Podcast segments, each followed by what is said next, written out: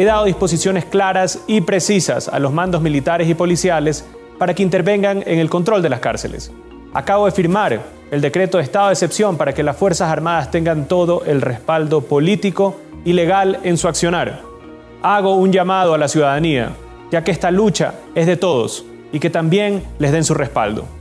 Lo que vivimos es una muestra de que las cosas deben cambiar en el país y que las leyes que tenemos no son suficientes para vivir en paz, por lo que no hay espacio para políticos oportunistas que buscan sacar crédito a costa de una crisis de seguridad penitenciaria. Nosotros no vamos a negociar con terroristas, ni descansaremos hasta devolverle la paz a todos los ecuatorianos. Bem-vindos ao Mundo a Seus Pés, o podcast da secção internacional do Expresso. Eu sou a Manuela Goxa Soares e acabamos de ouvir a voz do presidente do Equador, Daniel Noboa, a declarar o estado de sítio no país, legitimando assim a atuação das Forças Armadas para controlar a situação que Noboa designa por conflito armado interno. Para nos falar desta guerra civil contra o narcotráfico, temos conosco Luís Novaes, correspondente do Expresso no Peru, país que partilha 1.400 km de fronteira com o Equador. Estamos a gravar ao início da tarde, sexta-feira, 12 de janeiro. A edição técnica deste podcast é de João Martins.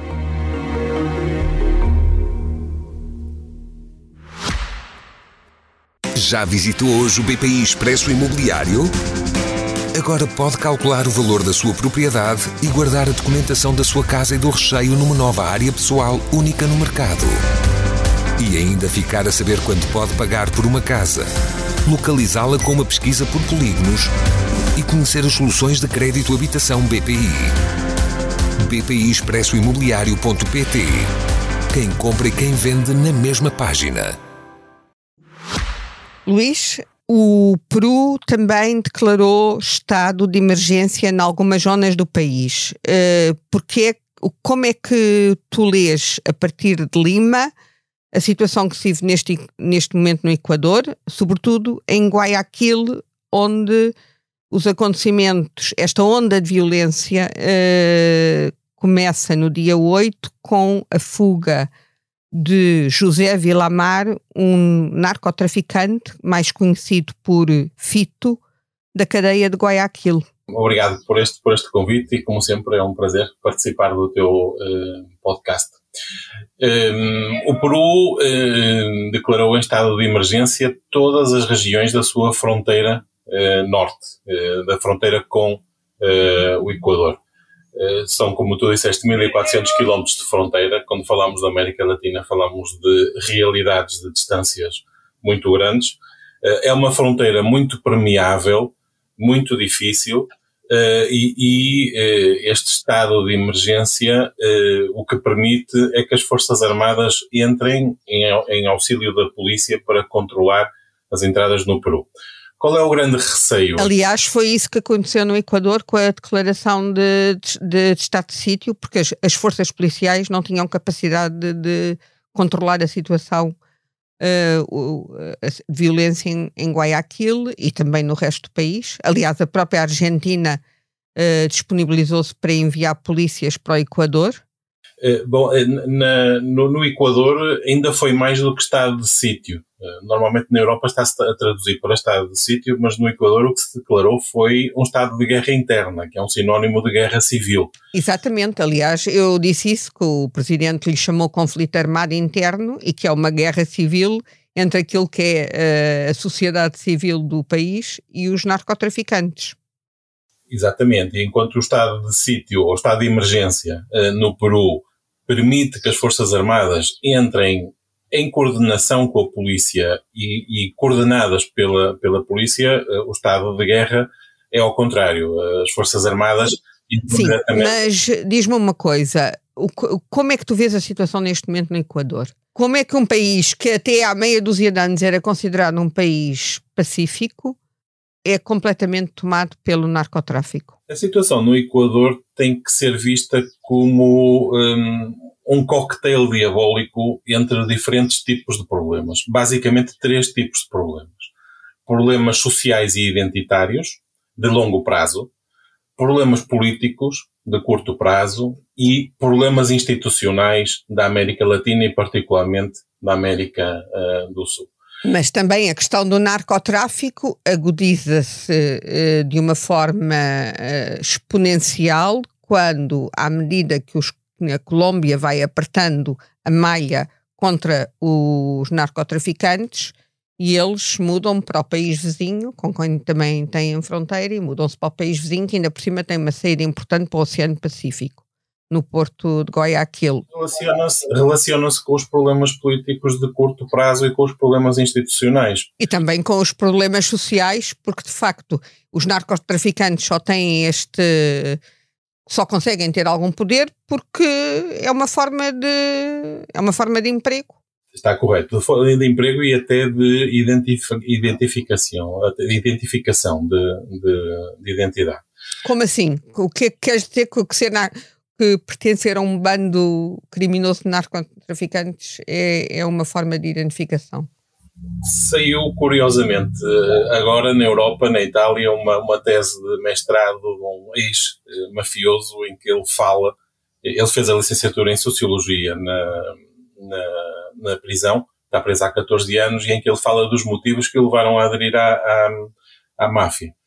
E fala de uma juventude eh, repleta de problemas de violência, problemas familiares, problemas de, de droga dentro da família, e que ele viu na máfia uma identidade. Um nicho de pertença. E exatamente. E, e, esse nicho de pertença que existe na Europa, por maioria de razão, tem que existir na, na América Latina, onde as desigualdades são muito, uh, são muito maiores. Sim, aliás, nós publicamos esta semana um texto onde o eurodeputado espanhol Iban Garcia, que uh, acompanha no Parlamento Europeu uh, o, o pluro das relações com a América Latina, diz que o problema maior, neste caso, é a profunda desigualdade social. E que a partir dessa profunda desigualdade social e da pobreza que, uh, que se cria um caldo para, uh, para que o narcotráfico e os narcotraficantes de alguma forma uh, que as pessoas possam ganhar algum dinheiro nisso. Agora, uma coisa é o pequeno tráfico, outra coisa é nós termos neste momento dois cartéis, os Lobos e Los Choneros, que um deles é que pertence o Fito, o que fugiu da prisão no dia 8, e que dominam e que se, quase que se constituem como um Estado paralelo. Eh, e põem em risco o próprio Estado. Agora, eu e acho a democracia, que é um erro, acho que é um erro ver um problema destes apenas sob uma, sob uma, uma perspectiva. É certo que o problema social e o problema da desigualdade é um problema e é um problema eh, e é o problema de, de longo prazo. É um problema que se arrasta há séculos na, uh, na América Latina. Mas há outros dois problemas que têm que entrar nesta configuração, que é o problema de, de, de curto prazo político da, do próprio Equador e o problema institucional da América do Sul.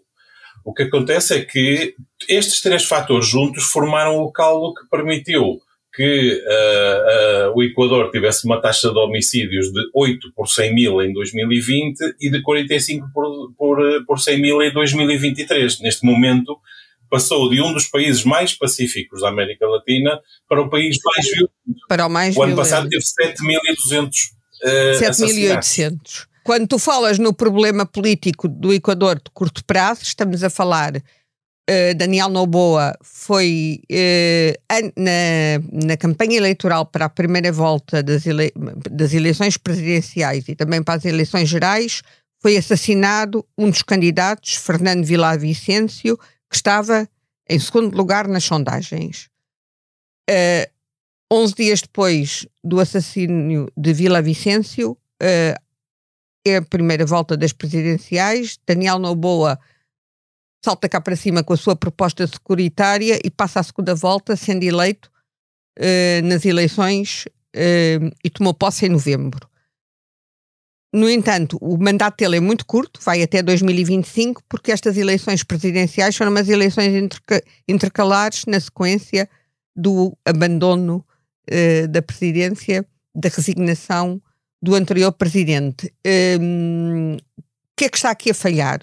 São os partidos tradicionais? O que é que está a falhar? Para falar do problema político de curto prazo, temos que recuar ao mandato de Rafael Correia, que é entre 2007 e 2017. Rafael Correia tinha uma perspectiva soberanista uh, do Equador e fechou todos os acordos que tinham com os Estados Unidos para controle de, e combate ao narcotráfico. A DEA, que é a agência norte-americana que combate o narcotráfico, tinha uma base em Manta, uh, no Equador, que foi fechada em 2009 porque o Rafael Correia disse que o Equador tinha a capacidade soberana de combater o narcotráfico sem apoio dos Estados Unidos. Ora, eh, é uma atitude legítima, eh, até podemos considerar que mais do Mas, que... no fundo, fragilizou o combate ao, ao narcotráfico. Mas tem consequências. Porquê? Porque a DEA fornece aos Estados nacionais uma panóplia de formação de inteligência e de tecnologia de combate e inteligência que os Estados eh, nacionais latino-americanos não têm a capacidade para terem por si mesmo. Ora, isto, eh, aliado a uma maior pressão, como tu referiste, na Colômbia, os especialistas falam do efeito balão, que é quando eu pressiono um balão eh, com o dedo um balão do lado, afunda-se, mas o ar não desaparece, vai para o claro. outro. Eles mudaram, aliás, aquilo depois, estas fronteiras no meio da selva são fronteiras pouco controladas, porque é fácil passarem de um país ao outro. E, portanto, encontraram no Equador o interposto de cocaína, eh, o cloridato de, de, de cocaína, ideal eh, entre os dois maiores produtores de, de, cocaína do mundo, que são a, a Colômbia de um lado e o Peru do, do outro. Ou seja, passaram a transformar, eh, passaram a, digamos, a fazer a transformação para a produção de cocaína e também com a vantagem, quer dizer, com a vantagem do ponto de vista dos narcotraficantes, terem o, o enorme porto de Guayaquil para exportar. Sobretudo como interposto, não tanto como produção, porque a cocaína já sai produzida tanto do Peru como do Equador, porque o transporte da cocaína é muito mais concentrado do que o da pasta base, básica de coca, e nem falar das folhas de coca, que seria uh, impensável e que são as matérias-primas para a produção da cocaína, entre outras, incluindo a própria gasolina uh, e, e, vários ácidos. Uh, então, encontraram aí o interposto. O, o, Equador tinha uma economia muito internacionalizada para o hemisfério norte por via da produção de banana uh, e uh, pelo porto de... Aliás, só uma pequena nota, uh, sendo que o homem considerado o rei das bananas do Equador é o pai do atual presidente, Daniel Noboa, que é o maior...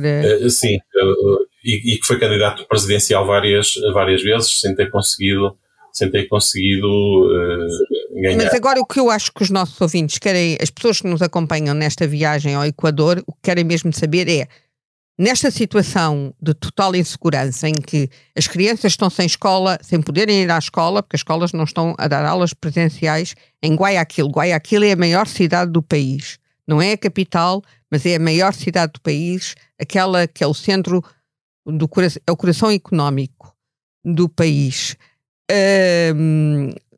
as crianças não podem ir à escola, os hospitais estão uh, e os centros de saúde com o funcionamento afetado pelas medidas, porque de facto com esta situação de medo e por medidas de segurança, foi feito um sequestro indireto numa, num canal de televisão com esta situação de insegurança, com carros carbonizados, uma onda de, de vandalismo, de destruição, como é que se pode dar segurança à população? É esta a grande pergunta que nós, deste lado do, do mundo, e, e noutro hemisfério e, e, e, do outro lado do mundo, temos. Como é que isto é possível de controlar no curto prazo? Porque tem que haver uma resposta no curto prazo para o país. O problema da, o, o problema da, da segurança uh, no curto prazo está a ser resolvido precisamente com a declaração do estado de guerra interna que está a permitir que as Forças Armadas, todos estes, estes grupos, são 22 uh, grupos mafiosos, os mais importantes são os Soneiros, os Lobos e, lo, e os Tiguerones, uh, os dois últimos até dissidentes do, do, do primeiro, e eh, o presidente Novoa declarou estes grupos como grupos terroristas. Já não são máfias, são terroristas. E declarou eh, a guerra interna, que é equivalente a dizer guerra, guerra civil. E o problema de segurança no curto prazo resolve-se assim. Agora, o grande, o grande erro é se pensarmos que isto é um problema de segurança de curto prazo. Isto é, como, como eu disse, um problema também político de curto prazo e um problema institucional da própria uh, América Latina e particularmente da América do Sul. O que é que queres dizer com isso? Saiu agora recentemente o relatório de, de riscos globais do Fórum Económico Mundial e uh, que não é nada otimista e que considera que um dos fatores mais importantes para acabar com ou para combater a criminalidade uh, será é e será a cooperação entre países e, portanto, a diminuição das barreiras fronteiriças na segurança entre, entre os países. Ora, eu dou-te só um exemplo. Em, em março de 2023, houve um cidadão venezuelano que vivia no Peru que, sem qualquer dúvida, foi filmado, não, não há qualquer dúvida, queimou a sua ex-noiva na rua com gasolina. Uh, ela tinha 18 anos e, e morreu. Fugiu para a Colômbia, eh, foi encontrado na Colômbia uh, um mês depois deste crime e o Peru não está a conseguir extraditá-lo. Portanto, isto significa uma grande falta de cooperação ao nível da segurança entre os países da América Latina, que ainda por cima vivem uma malha inconstante uh, e instável uh, institucional. Por isso, o que esse relatório, o que esse relatório diz é que é preciso agilizar e, e tornar mais eficaz e rápida a cooperação judiciária e policial, de forma a que seja possível facilitar os processos de extradição e a eh, culpabilização do, e a, a, detenção de criminosos. Agora eu faço-te outra pergunta. Eu faço-te outra pergunta, Luís. Uh, nós vemos, isto aconteceu agora no Equador, uh, aliás, o Noboa, durante a campanha eleitoral, uma das uma das propostas que fez foi a criação de barcos-prisão, porque as, as, cadeias no Equador estavam completamente a abarrotar, como eram locais, verdadeira, verdadeiros locais de recrutamento de narcotraficantes e de formação de pessoas, eram controladas, o, o fito estava preso em Guayaquil, mas continuava a, a controlar o cart, a cartela que, que esfia e a dar ordens a partir da cadeia. Isto é uma situação que não é exclusiva do Equador, acontece em vários países da região, por isso não chega a agilizar, punir e prender, porque com cadeias cheias o que tem que haver aqui outra solução. Tem que se olhar para o problema de longo prazo, que é o problema social, e ter medidas efetivas de atuação aí. Um dos problemas que podemos ter no, no futuro próximo é um problema de direitos humanos. Uh, Já se momento, verifica em Salvador, não é? Em El Salvador. Eh, em Salvador, por exemplo, eh, uma das medidas que o Parlamento do Equador está para aprovar, se é que ainda não aprovou, é uma amnistia às Forças Armadas pelas, pelas pessoas que matem no âmbito deste, deste combate. Ora, isto dá aso a, um, a uma potencial discricionalidade e facilidade no gatilho eh, que eh, não conheceríamos se não houvesse este tipo de, de, de, iniciativas. Ou seja, uma população que se sente ameaçada na segurança eh, começa a aceitar medidas extremas de parte, por parte do Estado que ponham em risco os próprios direitos humanos. Portanto, por isso é que eu digo que isto não pode ser visto apenas como um problema não estamos a ver Não estamos a ver apenas como um problema securitário. Sabemos que há um problema de desigualdade de base, de desigualdade no acesso à educação, ao emprego, à comida e à saúde. E que, que as, em todas as situações de profunda desigualdade social, uh, não é que podem ser um caldo mais propício para uh, estes contextos. Agora, o que, o que, é preciso é dar respostas imediatas sem descurar o longo prazo. É isto? Repara que neste momento o presidente mais popular da América Latina, e não é só em Salvador, é o presidente Bukele, que neste momento está com o mandato suspenso porque encontrou um artifício constitucional para se poder recandidatar, mas é o presidente Bukele do Salvador. Que com medidas. Não é da, da América, dessa zona norte da América Latina. não, mas da América Latina em geral, neste momento é o presidente mais popular. E é, um, e é uh, o, o, chamado Plano Bukele, é um plano que é, uh, está na agenda política de toda a América Latina, nomeadamente da América do Sul. Porquê? Porque o, o presidente Bukele conseguiu que o Salvador passasse de uma taxa de uh, homicídios de 103 uh, por uh, 100 mil, que era talvez a maior do mundo, para uma, em, em 2015, em muito pouco tempo. Sim, em 2015, reduziu, reduziu a taxa de criminalidade. Para uma taxa em 2023 de 2,4. Portanto, passar de 2015 a 2023 de 103 para 2,4 uh, é um resultado que ninguém, ninguém esperaria. Bem, então o risco, quais são os riscos? Os riscos nós, neste momento estamos com estado, um estado de guerra no Equador, o exército está na rua, as forças armadas estão na rua, mas a população está sem acesso, está com o, dia, com o seu cotidiano alterado, está sem acesso uh, a, a, muitos serviços presenciais da administração pública, nomeadamente as aulas. E eu faço outra pergunta: como é, qual é a situação da, da, da comunicação social, da imprensa no Equador neste momento? A imprensa equatoriana, a comunicação social equatoriana está sujeita a medidas de estado de guerra? Está, ou seja, está sujeita à censura? Eh, não, não há censura. Há recolher obrigatório a que a imprensa não está sujeita. Agora, há, há limitações uh, uh, à, participa, à presença da imprensa por motivos de segurança ou alegadamente de segurança, como acontece normalmente num estado, num estado de guerra. Neste momento, a, a grande paranoia que existe, ou a, o grande receio que existe fora do Equador é o receio da exportação uh, deste, deste problema. Porquê? Pelo que dissemos há um, bocado, há, há um bocado, quando tu pressionas o balão de um lado, o ar vai para o outro. Por isso é que o Peru eh, declarou em estado de emergência toda a sua fronteira com o Equador e está a tratar de controlar. Por exemplo, diz o José Adolfo Macias Salazar, que é o tal líder do, dos choneiros, que talvez já esteja uh, no Peru. Uh, e, portanto, talvez se tenha refugiado. O criminoso, uh, no, no que, o narcotraficante que fugiu no dia 8 da cadeia de Guayaquil.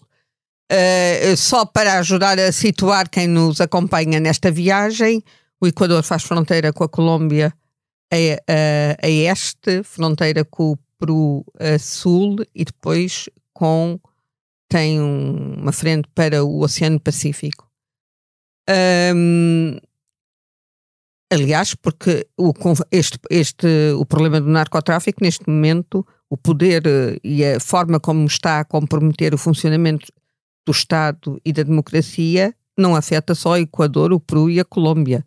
Tem afetado vários países, daquilo que nós aqui consideramos a América Latina, que é toda a, grande América que, que fala uh, espanhol e português, no caso do Brasil. Sim, e, e, e, uma América Latina que, voltando ao relatório do, do Fórum Económico Mundial para 2024, uhum. que saiu agora, uh, tem necessariamente que cooperar, porque a cooperação internacional uh, é um dado assumido, vai ser essencial, já é, e vai ser essencial, no controle de, dos bandos eh, Nessa cooperação judiciária, policial, de segurança e de informações. Ora, isto implica uma cobertura institucional que na América Latina não existe.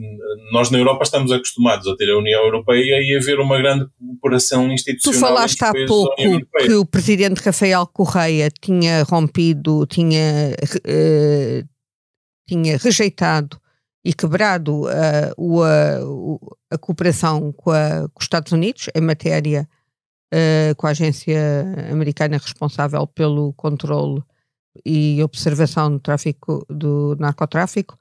Uh, neste momento, os Estados Unidos, através da Casa Branca, um conselheiro de segurança da Casa Branca já anunciou que o país, os Estados Unidos estão dispostos a apoiar o, o Equador em termos de, eh, de expertise, enfim, a vários níveis. Aliás, eh, já quando foi o assassinato do candidato presidencial, Pela uh, o ano passado, Sim. o presidente Lasso uh, pediu apoio do, dos Estados Unidos, nomeadamente do FBI, para encontrar os criminosos, porque outro problema do Equador e da América Latina em geral é uma grande corrupção dentro das, das instituições e, e, nomeadamente dentro da, das forças de, de, de, de segurança. Uhum. Uh, nada, estes grupos não teriam a capacidade de crescer como cresceram tão rapidamente se não conseguissem contar com algum beneplácito ou com um grande beneplácito por parte das forças de segurança. Portanto, o país, ou, o presidente Lasso, reconheceu que não tinha a capacidade institucional para uh, encontrar os criminosos que uh, assassinaram o Vila Vicêncio o, o, o ano passado. E, portanto, eh, mas aqui estamos a falar de cooperação Sim, com os Estados Unidos. Eu agora queria te fazer uma pergunta, porque nós de facto estamos bastante interessados em perceber o que se passa neste momento. Tu tens, eh, já tiveste contacto com alguém no Equador nestes dias? Tenho, tenho vários contactos com colegas jornalistas, não cubro o, o Equador, mas naturalmente sou uma pessoa atenta a, aos problemas da região e o que te posso dizer é que toda a gente está muito assustada com este, com este problema. Mas há uma unanimidade rara na América Latina. Há uma unanimidade no tecido da comunicação social, no tecido político, que eh, é difícil de encontrar na América Latina e em torno do presidente Novo e das medidas que ele está uh, a tomar e a, a, anunciar. Ou seja, apesar de serem medidas duras, há, um, uh, há apoio um apoio consensual. Não, haja dúvida. O, o, próprio Rafael Correia, que Apoiou. vive na Europa, vive, vive, na Bélgica, como, como sabes, uh, veio a público uh, apoiar as iniciativas que estão a ser tomadas por Novo e a dizer que os problemas que têm entre eles são problemas ideológicos que vêm depois. Primeiro é preciso resolver isto e é preciso, uh, e é preciso unidade. Portanto, há uma grande unanimidade, pelo menos no curto prazo, em relação a estas, a estas o que, medidas. se existe essa unanimidade, o que inicia que a primeira resposta que a população quer e que parece todos quererem é uma resposta securitária. É a reposição da ordem e da segurança mínima. É uma resposta securitária de que normalmente na América Latina, e isso aconteceu no Peru quando foi o combate ao, ao terrorismo entre 1980 e 1992, depois tem uma ressaca, eh, que são os abusos que as forças de segurança podem eh, exercer com base nos princípios securitários e na, na legislação que eh, os iliba eh, dos crimes que possam, que, que possam cometer. Uma, uma, resposta securitária não pode ser uma licença para matar uh, indiscriminadamente, nem para substituir o poder judicial pelo poder, uh, pelas forças policiais. Portanto, normalmente vem uma ressaca na América Latina quando isso acontece e eu creio que essa ressaca vai acabar também por chegar ao, ao Equador. Com esta alerta do nosso correspondente no Peru, Luís Novaes, sobre o risco das medidas securitárias poderem pôr em causa os direitos humanos e, aquilo e os pilares do Estado democrático, eu termino este episódio sobre uh, o Equador e agradeço a quem nos acompanhou nesta viagem à América Latina, ao Equador, que é um país que desde segunda-feira, 9 de janeiro, está em estado de sítio, que é a expressão que nós usamos da Europa, eles usam estado de guerra, em que agradeço a quem nos acompanhou nesta viagem. Relembro que no domingo, dia 14 de janeiro, será, tomará posse na Guatemala o presidente Bernardo Arevalo, que foi democraticamente eleito com grande surpresa dos seus opositores, estava, não era de todo um favorito nas sondagens, dará posse a um governo paritário, do qual fazem parte sete mulheres ministras, sete homens ministros, e termino este episódio dedicado à América Latina do podcast O Mundo a Seus Pés. Para a semana estará cá a minha colega Ana França.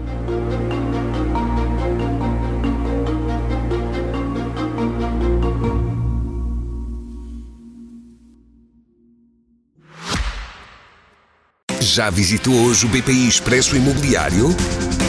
Agora pode calcular o valor da sua propriedade e guardar a documentação da sua casa e do recheio numa nova área pessoal única no mercado. E ainda ficar a saber quanto pode pagar por uma casa localizá-la com uma pesquisa por polígonos e conhecer as soluções de crédito habitação BPI. bpiexpressoimobiliario.pt. Quem compra e quem vende na mesma página.